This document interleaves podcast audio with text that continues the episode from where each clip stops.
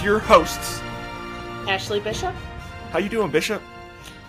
I'm pretty good. Pretty good. I'm excited. I got some time coming uh, off coming up, so Very good. And oh, your other host, Dan say, who are you? That's that's Yeah. me too. I'm here. And who else do you have with you, Dan? We got Moondog. Can you hear him? You hear He's making a special guest appearance. You might hear a bark or two today. It's fine. So, Bishop, it's been a while. It's really been a while since we've recorded. People might not know that because the episodes just keep flowing. How, how you been? How are things? Good, crazy, silly.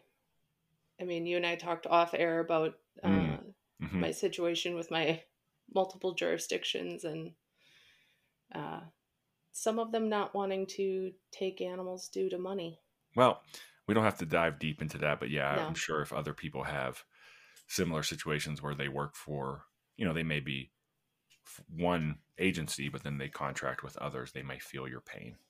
Yeah. Well, I can say that I have been able to work with other, as long as I can work with other organizations. We've talked about, you know, HSUS, ASPCA, whatever, specifically when I'm looking into deep cases and having to pair up maybe with a forensic veterinarian. Oh, that's a good uh, segue right into today. Before we get Yeah. started with that, though, I just want to make sure people check out the website, humanemain.com. Please go to that part on wherever you're listening and rate the podcast. I think you have an opportunity to rate one to five. Just rate it. We don't really, I mean, maybe we care what you rate it, but rating is good. It, it just helps show that people are engaged. And, you know, as, as we continue to grow this podcast, we just want to make sure we're here for our listeners and friends of the show. So that's good And- stuff. And if you like the Facebook page and get involved with that, we actually have a chat option with everybody involved. Yeah, and that's a really cool thing. That's the Animal Control Report group, and you can, if you don't have access to it, just shoot us a message. Um, you can also hear Moondog playing with his toy in the back because I'm too busy. He's like, "Dad, oh wait, here, Dad, here, I'll bring you the toy." Uh, so check that cl- closed group out as well, and there you can just share stuff back to back. We, uh, you know, it's it's easier that way than just just going in those large ACO groups where Mhm. you know it kind of sometimes comments can get lost, right? Yeah, absolutely. Cool. Well, I'm excited about today's show, and I think as we tease the pick of the litter later, we have to kind of modify it a little bit, but we're still going to do it. So just roll with it. Roll with that on the fly. I might have to jump in and ask a question or two. And we may also have some other information at the end of the episode. Okay, I like to hear it. Good deal. So. All right. Well, let's bring in our guest, Doctor Doctor wow, Doc- Bishop. This is why I told you you were going to mess it up. Dr. Martha Smith Blackmore. She is an internationally recognized forensic veterinarian, right? Did I get that right? You talking to me? I'm talking to you. Yeah, He's sure. trying to talk about you, but I don't know. His words get weird. Yeah, my yes, words don't work. yes, yes, and thank you. I'm I'm real excited to be here. We're excited to have you. And, you know, I we know a little bit about you through just I I mean, I found out about you through some trainings and things in the past. Uh, and then we've had your co-author of a book that you wrote, Dr. Virginia Maxwell, on the show, who I've known for a few years as well. And we're just excited to, to have you and talk forensics. We I, I know Bishop with the vet vet tech background has probably more, I would say, like technical skills when it comes to that stuff. But I'm fascinated by forensic forensic. Awesome, And- awesome. It, it is Yeah. a fascinating topic, but I co- I come at this um, from the perspective of uh, a veterinarian who's worked in animal sheltering for my entire career, and That's I've worked for private nonprofit organizations that do have police powers. And currently, I work as the interim uh, medical director for the City of Boston Animal Care and Control. So Okay. um, I've I've worked with animal control uh, agencies in a lot of different capacities. How did you get started in it? Um, my first uh, position out of vet school was an internship at Angel Memorial Animal Hospital, um, the MSPCA, Massachusetts SPCA, and they have uh, a special uh, law enforcement department with police powers granted by the state police. So, as early as the beginning of my internship, officers were bringing me cases and saying, "Hey, doc, here's the animal." Uh, here's what's going on with it. This is what's been alleged, or this is what we think happened. What do you think? Do the injuries fit? So I got I got sucked in from the get go. I loved thinking about those questions and trying to answer them. But at the same time, I was becoming, uh, the more questions I answered uh, based on gut intuition combined with my training, the more concerned I was becoming that I could be contributing to maybe to a false uh, allegation mm. just because of personal bias. So I sought more, uh, I sought more training. So it's been an evolution. Was that something you saw for yourself going into vet school? Is oh, that you ever no. wanted to see that? Okay. Absolutely not. When I was aiming towards vet school, I, I um, simply thought that I would help families enjoy healthy relationships with their pets. And um, the idea of um, dissecting animals in order to get into vet school was abhorrent to me. Mm. So, uh, like I said, it's been a huge evolution to go from a point of being repulsed by the idea of opening animals and looking inside of them um, to uh, being drawn to it and understanding um, all the reasons why it's it's necessary and important.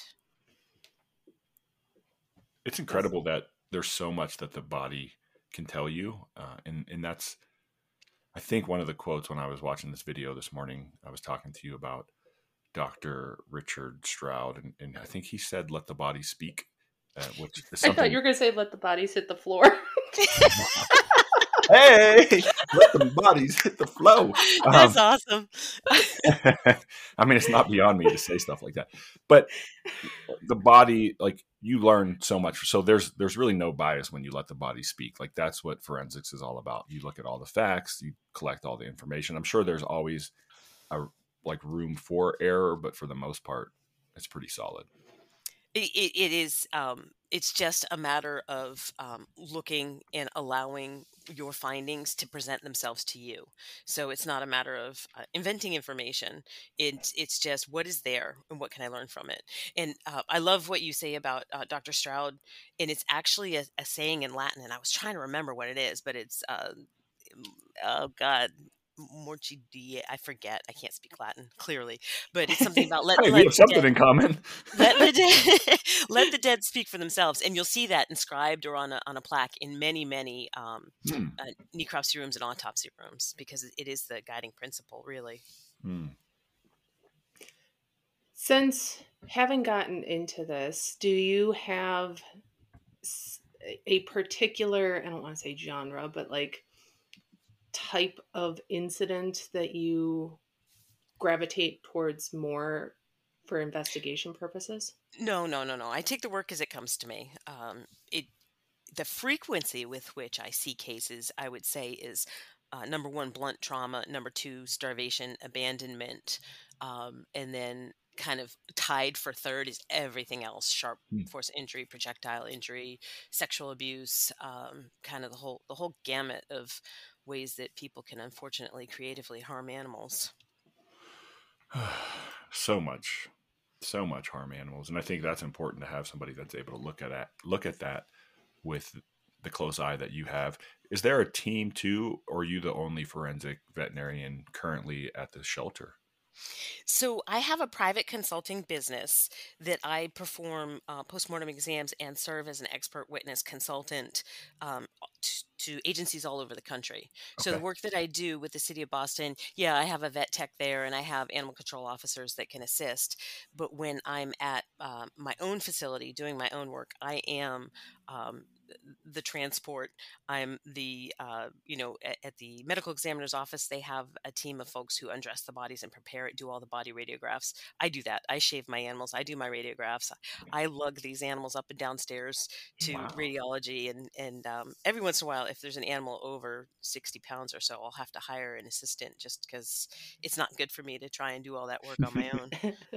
and is that the website? Is that vetinvestigator.com? vetinvestigator.com and you will see if you look at uh, the team you will see there is a team and these are all folks who are um, expert in their own field and who have offered themselves up as regular consultants to me. So in addition to me there's um, a police officer out of denton texas there's um, a federal agent um, a retired federal agent with expertise in forensic investigations wow. and you'll see see other folks but they're not we're not sitting under one roof all at one time um, sure going okay boss what are we doing today so if i'm an officer in do they have to be local for your services? So let's say I'm in hmm, Colorado. Well, yeah, I am in Colorado. Let's, let's that. Uh, For example, that's a great example. Huh? That's where I'm at currently. Yeah. So say there's a Colorado situation, and I need your advice, or I, you know, I'm like, hey, I know that there's a forensic veterinarian that could potentially help on this case. How does that work? So I will talk to anybody just to get an idea of what they're dealing with and then help them find the best avenue um, to pursue. Say they need a postmortem exam or they need a clinical exam. Um, and usually, because of the expense and the difficulty of shipping frozen remains, mm. it's going to be the solution is going to be working with somebody more locally. However, with a cat, small dog, shipping isn't a big deal, and so it's very easy for me to be the the primary uh, the person performing the primary exam on those animals. But as I said, I'm really happy to consult with anyone and at no charge. Just you know, you're facing this challenge. Let me help you figure out some solutions or, or suggest some approaches. All right, for the listeners, just so they know, vetinvestigator.com is the website and they can contact you through there. Yes, I have a uh, contact us uh, web form page. Awesome. Good stuff. Can you talk a little bit about the Animal Doe Project? Oh, I'd love to. Thank you for asking. So, um, Puppy Doe was a very notable case that I was involved with before I established my independent consulting business. And she was a uh, pit bull type dog that had been. Oh, I very, love that. Thank you. Sorry. Very, okay. Pitbull type dog. She had been very horribly maltreated, um, tortured, really, and then discarded on a city street. She had no tag, no chip, no tattoo. Um, there was no way of recognizing who she was. And I made a very deliberate decision early on in her case to dub her puppy doe hmm. because I did not want her to be viewed by members of the public or people who might hold bias against breed types to see her as, oh, just a pit bull. A pit bull. Yeah. And so I, I very deliberately called her puppy doe to strip it down to the basics. She was an unknown young dog. And um, through fantastic teamwork with the uh, Norfolk County District Attorney's Office, the City of Quincy Police, Massachusetts uh, detectives, and, and others in, in that agency.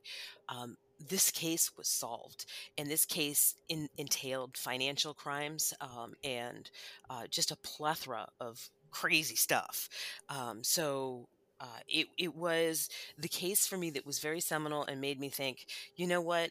At the time, I was vice president of animal welfare at a large private nonprofit animal uh, welfare organization, and I said to myself, lots and lots of people can be an administrator, but I'm doing something here with veterinary forensics to help move the science forward, help move the method- methodology forward. So I'm going to step away from this high paying job. Yeah, I cried a little bit about that. But I'm going to step away from this and focus more fully on the veterinary forensics practice. And what I have encountered with uh, animal control agencies and police agencies is oftentimes they have no budget to do None. a, a, mm-hmm. forensic exam. And even more so if the animal is an unknown animal and there is no suspect. Like almost never will a chief or someone say, Oh yeah, sure, go ahead, spend you know five hundred. If it was a body, if it was a human body, right? They'd exactly. be like, Oh and, and I get it. Exactly. And that's because, you know, it's it's um the way our systems are set up. When a unknown person is found deceased on a public street or in a forest or wherever they may lie, they are collected and they're brought to the um, medical examiner's office and they undergo an autopsy to figure out who they are and what they died from. And this is paid for by the state. So mm-hmm. the government, or in some states, it's by the county, but the government has a mechanism for picking up those bodies and delivering that work that's informational. We don't have that in the animal world. So every case is a challenge of how are we going to get the money to get this this investigated. Mm. Do you think we'll ever see a time where that is? Well, here's the thing. Yeah. I'm a big optimist. So I'm going to say, yep, absolutely. Someday everyone's going to understand how animal maltreatment is part of violence, the whole spectrum of violence. So we need to solve these cases because we need to see who's harming animals may also be a risk for harm against the rest of us. So let's invest in this and let's pursue these cases with equal i'm going to make up a word vigorosity vigorousness i, I make up words all the time martha yeah. you might have to be a regular on the show because we talk alike yeah well, well, and we'll get to your book here in a second. And sure. for those those uh, who may have missed it, we had an episode with your co-author, Dr. Virginia Maxwell, back in September of 22, and we talked briefly about Puppy Doe as well, and, and kind of how she got involved with you, etc. So I think it's a cool way to tie everything together, and and just know that that work's being done, whether you're doing it, whether the University of Florida, ASPCA, whether you know other forensic veterinarians are out here do like there's a lot of work and i think to me what you said earlier really speaks volumes is go to her website you know if you're listening go check out vetinvestigator.com if you have a question just even a question on a case like hey can i send can i send you radiographs like is that something you can look at sure yeah. yeah. Yeah, absolutely. And another point is um, the Association of Shelter Veterinarians recently released their second edition of guidelines for standards of care in animal shelters. And in that revised document, they have introduced a section on veterinary forensics because they recognize that shelter veterinarians are often the local resource to answer questions. And so there is encouragement that all shelter veterinarians have some basis in veterinary forensics and understand a little bit about how to get the work done. I would say that, I mean, I remember I've been with my department for 10 years coming this July. And the reason they uh, decided to start a humane officer program because they didn't have one, it was just our local law enforcement taking animal uh, cases, was because of a dog that um, she was beaten, abused, forced to drink Drano and like all kinds of things. Um, mm. But when her body was taken to the vet clinic, they didn't know what to do with her. And yeah. I don't believe they got much information from her, and then they had her cremated. Oh. Because nobody had any idea of oh. what needed to be done. I, I hope that's changing. Oh, absolutely. And, absolutely. And, and I think one of the big problems has been the way pathology has been taught to veterinarians or veterinary students, in that it's taught by academic um, veterinary pathologists who are used to looking at pristine tissues under a microscope and used to answering questions about uh, how aggressive is the cancer. So I need to see the detail in the nucleus of the cell to see what the you know the genetic material is doing in that particular cell. And when we get to forensic medicine, it's an entirely different ball of wax. We should be looking at every animal whether it's extremely decomposed, whether you know it's a, a pile of soup plus bones, or whether it's uh, desiccated and mummified. Because if you don't look, you don't know what you might be missing. And there's always opportunity to answer some really important questions, regardless of the state of the animal. But vet students aren't taught that they're taught a different approach that if an animal's decomposed it's it's too you know if it's if it's slippery if the hair is slipping off it's too late to do a, a, and mm. i put too late into quotation marks too late to do a necropsy but it's like wait a minute if somebody's found dead at an arson scene and the body is charred and there's mm-hmm. like you can't do a traditional autopsy you can't cut open the tissues and look at them because it's char, they're still picking that body up and doing radiographs to see if there's um, any kind of forensic information there, be it a bullet or you know something else. You always look. Mm-hmm. Always, always look. Do you find like okay? With the current state of like the veterinary world, there's not enough veterinarians, period. right. And so, like, how does that translate how does that translate to getting more forensic veterinarians? Like, how do we encourage people to get into this profession, to understand the benefits of the profession, etc., and how it helps just in general to our our overall community having these types of jobs? Well, I do think that shelter medicine is going to be part of the avenue to providing more forensic services. Um, any vet that works in sh- shelter medicine at a healthy organization learns that this is a fantastic job because it can be Monday to Friday, nine to five. You get to practice veterinary medicine, but you don't have to handhold every time you diagnose an ear infection. You don't have mm. to teach, you know, how to do an ear clean, everything else. So I hope that more veterinarians are attracted to shelter medicine for the community good and for their own personal mental health and, and, job satisfaction. And then if they fold veterinary forensics into that, and if the agencies see the value in providing that service to their communities, we will have a growing and someday sufficient cadre of veterinarians to get this work done. Veterinarians and, and vet techs and stuff have to have um, you know continuing education credits every year every couple of years depending on your state. Eh, do you think that there's more of the forensic continuing education coming around? Is that something we can see for the future that you know I I see uh, veterinary forensics being presented at the AVMA annual conference at um, Vet, Vet, not Vetfolio, that's their program, North American Veterinary Conference. I forget what they renamed themselves, uh, VMX, um, and various state and regional um, veterinary CEs are beginning, or not beginning, ever since Melinda Merck started um, her work and um, sharing it. She she was sharing it for for a long time, really beating this drum on her own. But there are more and more veterinarians that are doing this work, so they're more available to do presentations. So I'm hoping that it becomes a regular, you know, oh, I can do cardiology, neurology, or or veterinary forensics. You know, what am I going to do this this month or this year with my CE credit time? And just to shout out Melinda Merck, she was on how long ago did we have her on Bishop? Maybe oh, a year. Maybe yeah, and she had some great information too. And one of the things I want to see, do you know of any course? Like I want to see people to be able to like major, major, bachelor, degree, whatever, get a get a bachelor's degree in like shelter, not just medicine, but like animal welfare, shelter shelter version which encompasses everything, right? So shelter, animal control, etc. I think that'd be a cool start to like getting more and more professional in this in this field. You know, I don't know of any. Um, I'm sure they're out there, and we'll probably hear about it after I make this statement. But I don't know of any general animal welfare, you know, applied animal welfare programs for undergrad. Um, but certainly Agreed. there are there are uh, master's degree programs out there, like uh, Duquesne has their program that's like outside of Pittsburgh. Yeah, they have Duquesne University. Yes, sir. oh, they, from... they have a program with I think it's with HSUS, but you wow. can get a master's in um, you know a, animal welfare, like administration of the animal welfare organization, and I, I only know this because a colleague of mine did that master's program. That's awesome. I'm going to look into it. For those of you that aren't from Pittsburgh area, you might call it Duquesne, and that's okay. or, or Duquesne is what I said the first time or I saw Duquesne, it. Yeah, like all of that stuff is we'll, we'll accept it for now. Um, um, but, I'm I'm sorry, Dan. I'm still not going to accept your version because it's you. But it's called Duquesne. Like oh, Duquesne, yeah. Sure? It's just it's right there in the heart of the city, actually.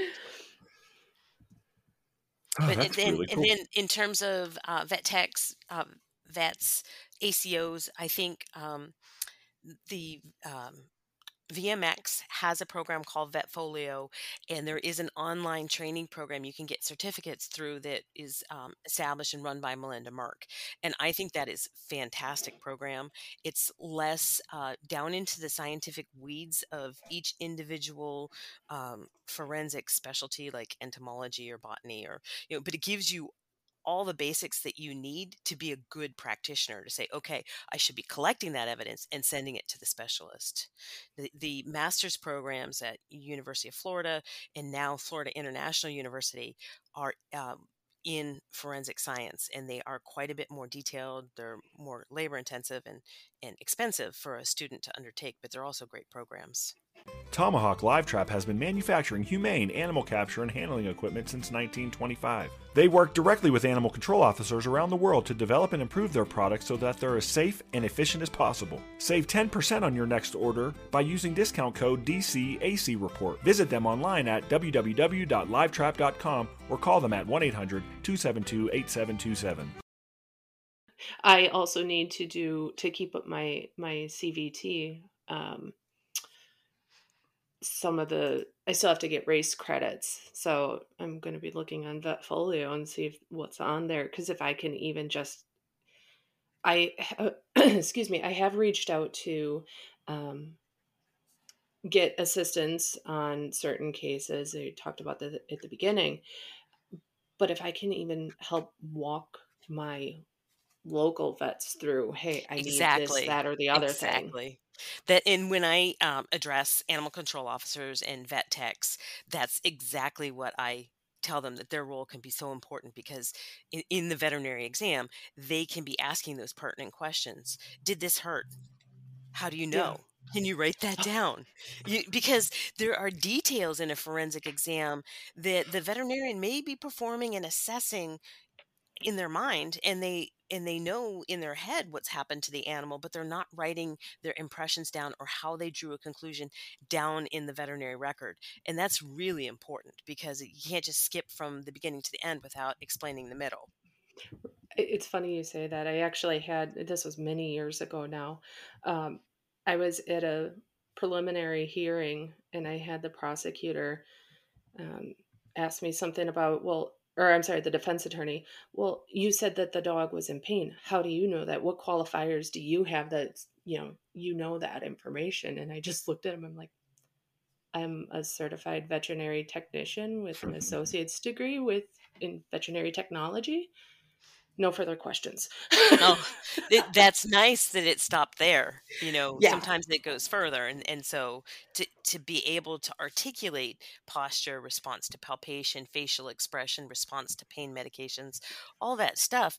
That's information that you as a vet tech can draw out from the Mhm. veterinarian performing the exam and ask them to write it down.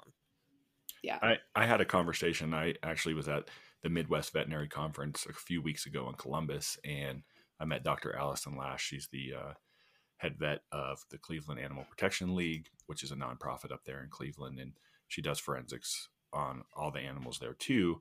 Kind of a situation that I think you're in in Boston, and, and we had that conversation about making making reports readable by just the common person, right? Because you all three of us know what lateral recumbent means, right? But if we're talking to a neighbor and you're like, "Oh yeah, so the- yesterday I went to this house and the dog was lateral on the, you know," and they'll be like, "Huh? what are you talking about?" And there's way more, you know, in depth that both of you can go that I can't even go. Like when you're talking about certain things, so then I have to Google it when I'm writing reports to try to put it in layman terms, right? And so that's something that's important when writing your reports and doing expert testimony is being able to translate, if you will. Exactly. And Mhm. so I, I mentioned what I talk about with ACOs and uh, vet techs when I talk to veterinarians. I talk about you have to you have to translate your own language into lay language. So you have to write your detailed veterinary records, but you also need to cut, provide a supplemental report or a summary report that clearly articulates what you saw, what you're thinking, why you think it, in a way that your uncle could pick it up and read it and make sense of it. Mm-hmm. yeah. Absolutely. I think that's super important. Let's talk. Can we talk a little bit about the book that you and Dr. Virginia Maxwell worked on? I'd love to. All right. Well, I guess we're going to get a, a. It sounds like we're going to get a media copy, Bishop. We could just have you back on the show, and then we could discuss what we learned. That sounds like a great idea. And you know, it's not without any small degree of trepidation that I I can't speak for for, for Virginia, but I released this book. It's called Investigating Animal Abuse Crime Scenes: A Field Guide, and it's being put out by um, Taylor and Francis CRC Press. Um, but you know, I'm concerned that I a lot of what I wrote was based on my own experience in over 20 years of assisting in animal cruelty investigations. But I know there are things I don't know. And I know there are things that, you know, when you pick it up or when Bishop picks it up, you're going to read it and go, huh, why didn't she write about this? Or why didn't she write that? I'm going to want to hear that because as soon as we collect enough of that kind of feedback, we're going to be releasing an improved second edition, I'm sure. Okay. Nice. So, um, it, Yeah. if um, I don't know uh, about your website, if you can post it, but there is a um, 20% discount av- available for this uh, text with a code. So we can make that available to you. Oh, we can yes, absolutely post it. You bet. Yeah. perhaps, yes, we can get you a copy so you can do a critique. Isn't there? Yeah, there's a thing. There's media copies, right? Yeah, We're media absolutely. now, Bishop. Yeah, and so we should get all the books. Absolutely. Absolutely. Uh, so yeah, well, let's talk offline. We'll get you. We'll get the discount code, and we'll put you up there. Uh, we have uh, a great space for it, so uh, we'd love Awesome. to have it up there. And I think it's great for like departments will. Well, I shouldn't say will because I don't know what people's situations are like, but a lot of departments would likely pay for it because it's related directly to work and it's something. yeah and what we what we intentionally did you know there's quite a few uh, textbooks now for veterinary forensics but there wasn't a book that was really oriented to the uh, scene responders, the uh, crime Mhm. scene investigators. Um, so, but this book has been put together for forensic scientists, veterinarians, animal control officers, first responders, and it's meant to be useful if, oh God, I'm going to a scene with an animal and I've never been to one before. Pick it up and flip to that chapter, or get the electronic version and open it on your phone or your iPad Mhm. and get some guidance on what to do in this particular circumstance. And at the back, we have appendices with checklists and uh, diagrams and forms that can be used to help uh, Nice. ensure that you're doing a nice, you know, a, a thorough job with that scene investigation. That's awesome. I'm I'm excited for it Yay. because I, we we talk about it frequently on the show that not everybody has um, the same kind of experience, the same amount of experience, and the fact that some places you get handed a catch pole and keys to a vehicle and told, "Hey, go out there and work. You, you don't have any training, but just go do it." Exactly. Figure it Um, out. so having something that is tangible that they can keep everybody can keep with them and that's fantastic and i love the idea that you know you guys are open to um, critiques on it or or new ideas Absolutely. because there things are always changing in this field and Um, collective knowledge is so much more powerful than any individual. exactly So much So- more power. Is there is there a chapter in this book that talks about taking blood from to to help determine blunt force trauma in an animal? So this has been talked about a lot. No, tell me about this. Where's the science? Wait, what? I don't Yeah. know. This has been talked about all the time, and I hear it all the time. Where it's like, if an animal is abused, you can draw blood. If it's like physical abuse, blunt force trauma, that it, Vi- Bishop helped me out here. That it can cause like Liver some enzymes. elevation. It- Thank you, Elevation. Oh, elevation. sure. You can have elevations of CK, which is a, a muscle enzyme, and you can have liver enzyme elevations. You can even have um, some reddening of the serum, but those are all non-specific findings. So it, it Ah. it's they're not going to give you the correlation. It, it's supportive, and if you're having to put together a circumstantial case for whatever reason, that's an important piece, but it couldn't be the whole evidence. It couldn't be the whole Right. basis of a charge.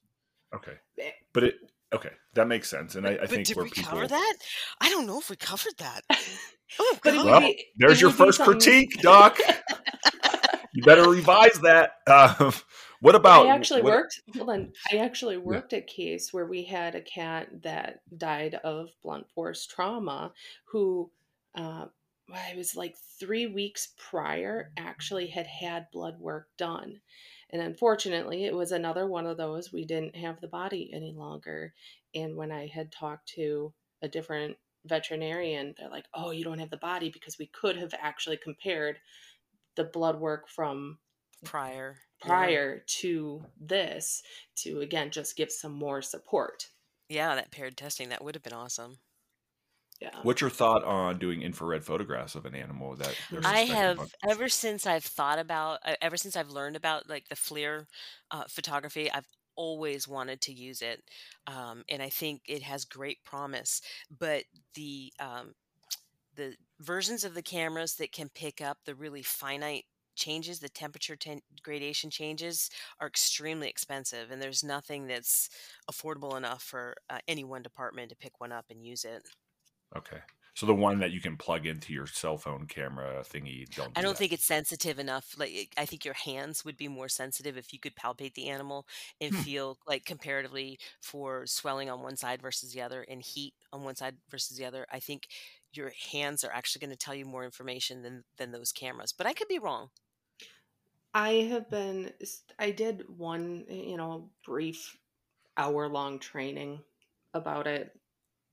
Um, and I had gone back to my department. We actually have one for uh, fire um, investigations. Mhm.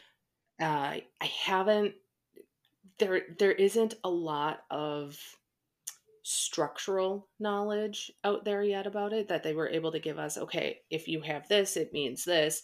We were kind of told like, if you have the camera, you need to kind of play with it. You need to learn what baselines are, exactly. take different animals out and so you, you have know. to create your own data set for validation, yep. which is a lot of a lot of work. It is. Um, and, and, when you talk about the fire scene, right, if you're looking for occult um, like glowing wires or whatever's behind the wall, um, you're talking about a temperature differentiation between maybe the ambient temperature is 72 degrees and that thing is what like 400 degrees or more. So like you have mm. a really huge step but when you're talking about the heat of inflammation from an injury it's only going to be a couple degrees. So it, it needs much more sensitivity and it needs to be tuned in to that degree of sensitivity. Yeah but you know, they use FLIR technology for um, detecting because when cows have ouchy feet, they don't produce as much milk. Mm-hmm. So oh. dairy barns and a cow won't always show you that her foot is hurting until it's hurting really bad, and so they use it as a screening tool when the cows are being marched in or out of the the milking parlor to see is you know how's everybody's feet today. So nice. um, you know, it, it, if it can be used to that degree, I know it's got utility for us in, in in our forensic work on animal cruelty cases. It's just that the technology isn't affordable. But I love the idea you have, Bishop, about encouraging folks to talk to their um, fire department if they're with a municipal agency and see if there would be some opportunity to collaborate to use that technology. That's awesome. Yeah. Bishop, you have all the good ideas. That's why you keep me around, Dan. Well, I, I, think I think you stay to help keep this show around because otherwise, I don't know how many people would be listening. Doc, question about something Melinda Merck said, and I haven't. I should just go back to the episode and listen to it. We it's a two part episode, and she talked about rib fractures, old and new. Is that a pretty? She said, Bishop, do you remember? She said something about the likelihood of that being not blunt force trauma was very mm-hmm. slim. Yes, it which I've actually run into this, and it's because of a lot of times because of the flexibility of the ribs. Okay. Yeah, there, I mean, there's hundred percent agree with her um, okay. because a dog and cat ribs do not break easily.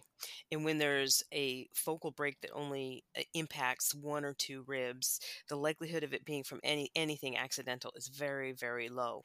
And then when you have a rib with a callus on it showing that it had that kind of impact and it was healing from it and you have a fracture that's more recent, it's like wow, not only did this very focused impact hit this animal once, it was mm-hmm. multiple times separated by a degree of weeks or months. So that's highly suggestive of what uh, Helen Munro, uh, who's a uh, veterinary pathologist in the UK, um, called the battered pet syndrome. And it was based on a paper that was done in human pediatrics here in the US called the battered battered child syndrome, where okay. one of the findings is bones with calluses and then new new fractures as well or old bruises plus new bruises. Wow. Let's I... let's switch it up. I, I want to switch it up to the pick of the litter because that's sad stuff. I don't really want to keep talking about battered pet syndrome. I never knew that was a thing, but we're gonna, I'm gonna look her up too because that sounds fascinating. Um, it's M U N R O. Yeah, sorry. M U N. Okay, just so I yeah. spell it right. Sure. Thank you. So with the pick you of the litter, pronounce it right. That's for sure. Whatever. I'll call her Munro. it's fine. That's fine. This is true. This is very true. With the pick of the litter, it's something that we just ask you questions. I'm going to jump in because there's some questions that probably like don't go with what you do, and so Bishop, um, take mm-hmm. it away, and then I'll just jump in with like the emergency lights, etc. Okay. Excuse me. So, first question, real simply. nice, Dan. Uh, what is your official title? President. I, I made the thing that big for president. Okay, cool. I thought it was going to be a well, long I'm, title. So I... am I'm, no, I'm I'm president of my consulting business, but then I'm yeah. interim veterinary medical director for the city of Boston, and I'm adjunct assistant clinical professor at the Cummings School of Veterinary Medicine at Tufts University. So if you want a lot of words, there I got go. space for all that. We'll just do president. Yo, that. Yep. All right. mm-hmm. Hold on. Oh, we're we're gonna pause here for a second, Dan. Pause. Tufts University, as in t- the Tufts scale. Yes, yeah, that was developed um, by a graduate student and Dr. Gary Patronek, who is one of my mentors. So, what is your feeling between using the Tufts scale versus only the Purina scale? So the Tufts body scale for condition body scoring. condition scoring, Yeah. I don't use it at all because it's it's backwards. It only goes to the skinny half Five, of right? the, the Yeah. scale. So Okay. I disregard the body condition um, score part of that, and I also disregard the the weather scale because it's Mhm. confusing and it's not really s- validated. Um, If anyone by has ever kind seen that, you would think I made it because that's how confusing it's is. complicated. Yeah, Oh yeah, it's goodness. complicated. But the two parts of it that I love and I use all the time are the environmental scale and then Mhm. the animal uh, condition scale. So, talking about the degree of matting and the uh, Mm. covering of orifices with mats and the presence of foreign material, and then the environment with junk that the animal could injure itself on, and those kinds of things. I think those two scales are really helpful. And I love to use that language and quote it in my reports because it's not just my opinion of oh, it's a little bit dirty, but you know, animal yards are dirty. It's like, no, here's a university that says this is an unacceptable level of filth. Do you think that working there in, in collaboration with the um, cur- create wow, I'm channeling Dan here, creators could is there any chance we could get that updated to it be more inclusive of you know the wide range of body condition and then taking out that weather because I, I i do think it gives a much deeper explanation to the prosecutors It, it's just on it's scene. going to require an academic individual who's interested in putting in the time to do the research. And unfortunately, Gary Patronek is no longer at uh, the Center for Animals and Public Policy at, at the Cummings School. okay So it, you know, hopefully, maybe somebody listening who's been playing around with the idea of doing um, a, a- a PhD or a master's project on something like this would say, "Hey, I would love to take that and and oh, polish Oh, it up and make it more usable." So. Put, put your tassels on. Put your, no, oh God, that's awful. Put your square black caps on. Wow. I mean, it's, college is expensive, yo. So I get what you're saying. Wow. Oh my God. oh that's fantastic Yeah. That's you know, Okay. that's- yeah. Oh, Uh, I am, guess question. anybody I am a fairly deep shade of red right now. I'll have you know. That's why we only do audio here. You know. um but yeah i think that would be fantastic i think it'd be incredibly helpful and great to update that for use so anybody listening uh, reach out to us we can help you with ideas if if that's a project you want I'll help Um, with the project okay. too. Let's huh I said I'll help with the project too. If Tufts can make it as ugly as they did, I can make it just as ugly. So oh yeah yeah dan can just give them let them write some words it'll be okay um all right how many times have you been bitten Ooh, great question. Um, dozens? I don't know. I've been uh, to the emergency room for antibiotics Hmm. Two times for cat bites. I once had a ferret dangling from my wrist for a few minutes. And that was awfully painful. And, you know, it's really hard when a ferret's just hanging there. Like, you know, how do you get it off without causing, you know, it right harm. So I ended up on my knees crawling over to the sink and turning the water on and, and rinsing my wrist. And that did cause the ferret to let go, but that was awful. And the first time I was bit, I was five years old and there was a miniature poodle named Henry. And I wanted to play fetch with his bone. I did not know that you don't take bones from dogs. And so I took Oh. a bone and he, and he took a crunch. Mm, that was my first trip to the emergency room. He gave me stitches. oh, oh Henry. God bless Henry. Rest in peace, Henry. Yeah. But it was provoked, Dan. Yeah. mhm. exactly. That sure sounds like it. What is your spirit animal? It is a um, an otter. Oh, Oh, Yeah, okay. that's cool. you know. Have you ever um, worked on an otter? No, I wish I had. But floating on my back, uh, snacking on clams, knocking rocks together, putting them in my armpits, playing. That's all. That's all me. Sounds like a New England thing to do. Yeah. Rocks in my armpits. what is your go-to snack? Ooh, I love, love, love, but don't eat Doritos. So if I'm at a party, I'm going to slide over to the Dorito bowl and, and chow like nobody's business. But I try to avoid dairy products. I try to avoid those simple carbs. So I don't really like if anybody asks me, I don't eat Doritos, but you might see the telltale dust on my face. Fair. Have you ever adopted an animal, um, maybe rescued on duty, or in your case, you know, had the opportunity to work with or anything like that? Sure. Um, I currently have a French bulldog with, uh, we call her, wait for it, Frenchie, and uh, she Does well, she have she was hair?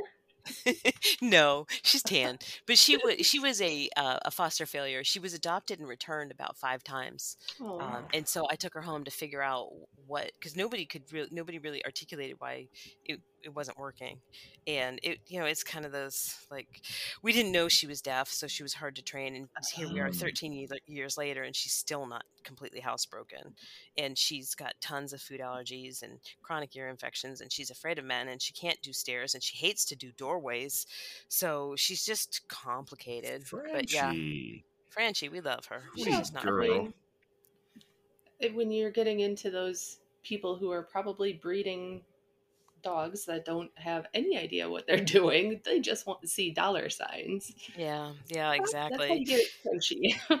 Uh, She was out of a dachshund hoarding case, so she was the one oh, French bulldog among a bunch of. Oh yeah, so that that gave her some food aggression. Forgot about that I would imagine. no. My big old 80 pound bull thingy. He's a he's a meat missile. Was afraid of the pack of four dachshunds at doggy daycare. exactly. So, and I have tons of, of animals from law enforcement cases that have been re- rehabilitated and adopted to friends because I wanted, I like, I couldn't let go, but I couldn't hoard. So I was like, "Will you please take this dog so I can love him forever?" Aw, I want to see him That's on the weekend. Yeah. Exactly. All right, my turn. I'm going to jump in, and, and this is Okay. now choices. So we're going to switch it up. Uh, we ask officers certain questions, but this this doesn't really apply. So you have to choose one. Okay. You have to. Okay. All right. Autoclave or an X-ray machine. X-ray machine. Okay. Because you can hand scrub everything good, Well, I'm usually working with dead stuff. so it doesn't matter. Sterility doesn't matter. I should have thought about that question a little bit better. What is wrong with me? Uh, ah, that's funny. All right, let's think about this next question. Okay. All right, here we go. Uh, if you could teach any class at a university, what would it be? Um, I think it, I think it would be animal welfare. Okay. Just like a general animal, animal welfare? Well, I would take it the whole spectrum of the systems we have to the systems we should have, the interface, the link, all that stuff, and then pushing the boundaries of um, animal law and animal rights, um, sort of the, Okay. the whole kit and caboodle. Got it. No, that, that's a great answer to that. All right, next Mhm. question. Your favorite tool while you're doing a necropsy? My brain. Wow. Okay. Yes. Yeah. That's a Yeah, great 'cause answer. it's all about it's all all about being thoughtful and reflecting and and not going too fast because you just have to think about what you're seeing. You're, you're the you're bones of the vet world. Well, well, maybe. all right. Last question. This does apply. Uh, if you could do a ride along with anyone in the world, living, dead, etc., who would it be? Oh, dang. I got to do a ride along. Yep. I I think I want to do it with you and Bishop because I really no seriously I've enjoyed talking with you and I think we could go on talking for you know a day long ride along and still be enjoying ourselves. Hey, I if would you're have ever to, in like- Wisconsin, yeah. All right. Next time you're in, in Colorado, you can sit in my office with me because that's where most of my time is. but we could plant something. We could like go plant a dead body. We actually, you know, we get our occasional dead bodies. oh, We'll just take one that you know Dan. died of. We'll take one that died of old age, and then we'll like place it somewhere, and then we'll just see. You know, do a, do a mock trial for or mock situation for Mock your scene. staff. Yeah, we got to Yeah. get the ground penetrating radar. There's a Mhm. lot Oh, of stuff you can do. Drone. Drone, Mhm. yes. Do d- drone documentation of your um, crime scene and GPS stuff. Mhm. That would be insane.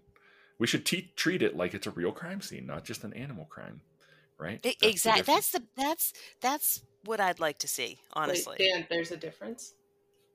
Well, to some, remember that case I talked about uh, right before I left Denver, where that dog was bludgeoned to death with a crowbar, and Mhm. police went on scene and walked over and was like, "Oh, it's dead, peace," and then Mhm. waited for the morning with all the snowfall and tire marks and shoe marks and you know just things that could have been used as evidence. Yeah, picked up You the know. crowbar. He said, "Hey, look at this! They probably hit it with this." Mhm. Yep. uh, so yeah, that's That's right. we're Yeah, not law so- enforcement. not not to be self promotional or anything, but that was again one of those um, philosophies behind this investigating animal abuse crime scenes. A field guide. We we know that animal control officers and, and vet techs have tremendous amount of inform, uh, training and lived experience about animals, and we know that. Uh, detectives and investigators and police departments and sheriff's offices have a great deal of information about how to properly approach and process a crime scene but to put those two together and give in one resource a tool that helps the animal folk do a better job at the crime stuff and help the crime stuff crime folk do a better job at the Mhm. animal stuff then you know it's a it's a it kind of let's knit the worlds together because it should be as you say bishop the same exact approach Well, and absolutely. You know, I, I'm thinking back to a case that I'm currently waiting for charges to go through on, and it is no different than a vet tech. A vet tech is, you know, your nurse, your um, your uh, pharmacy tech, your radiology tech, your surgery tech. You know, they have many hats that they wear. It's no different in a, the ACO world because yeah, okay, we animal handling, but let me tell you, I did all the deep digging, and I had the um, detectives looking at me and going, "Wait, you're doing all of this work? This case didn't get passed on to us? No." I did all of that work. I'm doing as much as the detectives are right and utilizing the same resources and you know just eh, like patrol officers and then doing some of that veterinary world stuff of knowing when an animal is injured not feeling well y- things like that we wear many hats Very many. agreed hats. agreed it's a- it's a great um, career path for uh, those of us that are affected by adhd That's doesn't me. have it Yep. yep, that's definitely me. Bishop, you teach something for the end of the show. What are you talking about? What do you got? well we have our trip to new orleans It's New We're Orleans, but be- fine. whatever Or New, You're gonna New me. Orleans. um Dan and I are both going to be down there, and we decided that we were going to do a meet and greet. So, anybody that is listening right now, we're going to have a day. I think we're looking at Tuesday night after the conferences, and we're going to get together. We can talk stories, we can talk the show, we can do whatever, but you guys can, we're going to make a time and a place specifically for you guys to come meet us, talk to us. So, any of our listeners, reach out and I will make sure that we get a location actually on the Facebook page. I think I know where we're going to do it, but um, things could change. So I Yeah, want everybody tuned. to be thinking about it. Yeah. And we'll have stickers for you and maybe some other stuff. I might even buy you alcohol, but Yeah. that's Maybe we'll yeah, have know. some some snacks and just sit around and talk for the night and share war stories. You guys can ask us questions and give us some ideas for the show that you've been wanting to see. and that that training in New Orleans, New Orleans, New Orleans is that's the Animal Care Expo from HSUS. So we'll be there as students as well, and then I am per, per, presenting a science fair project. Um, it's not the right word. Uh, they have posters. It's I'm actually really looking forward to it. I don't know uh, what to expect, but I have my poster already done that I made into a blanket. Yes, because I want to keep it and it's easier to pack. So judge me all you want. Um, That's not a poster. Posters are made out of paper. whatever. It's still the same concept. Okay.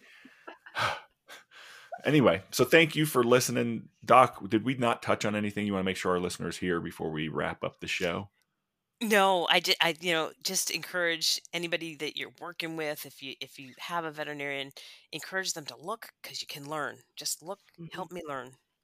Help you learn. Awesome. Tell your veterinarians to check out the website, veterinary. oh, I can't even talk. Uh, vetinvestigator.com. Again, vetinvestigator.com to get in touch with Doc. And we're going to have the book on our website. And it sounds like we got a 20% discount code. So stay tuned for that. Check out our website, humanemain.com. And thanks for listening. And as we always do on this show, we like to say, keep it Keep it- Humane. Humane. oh, that's the best one yet.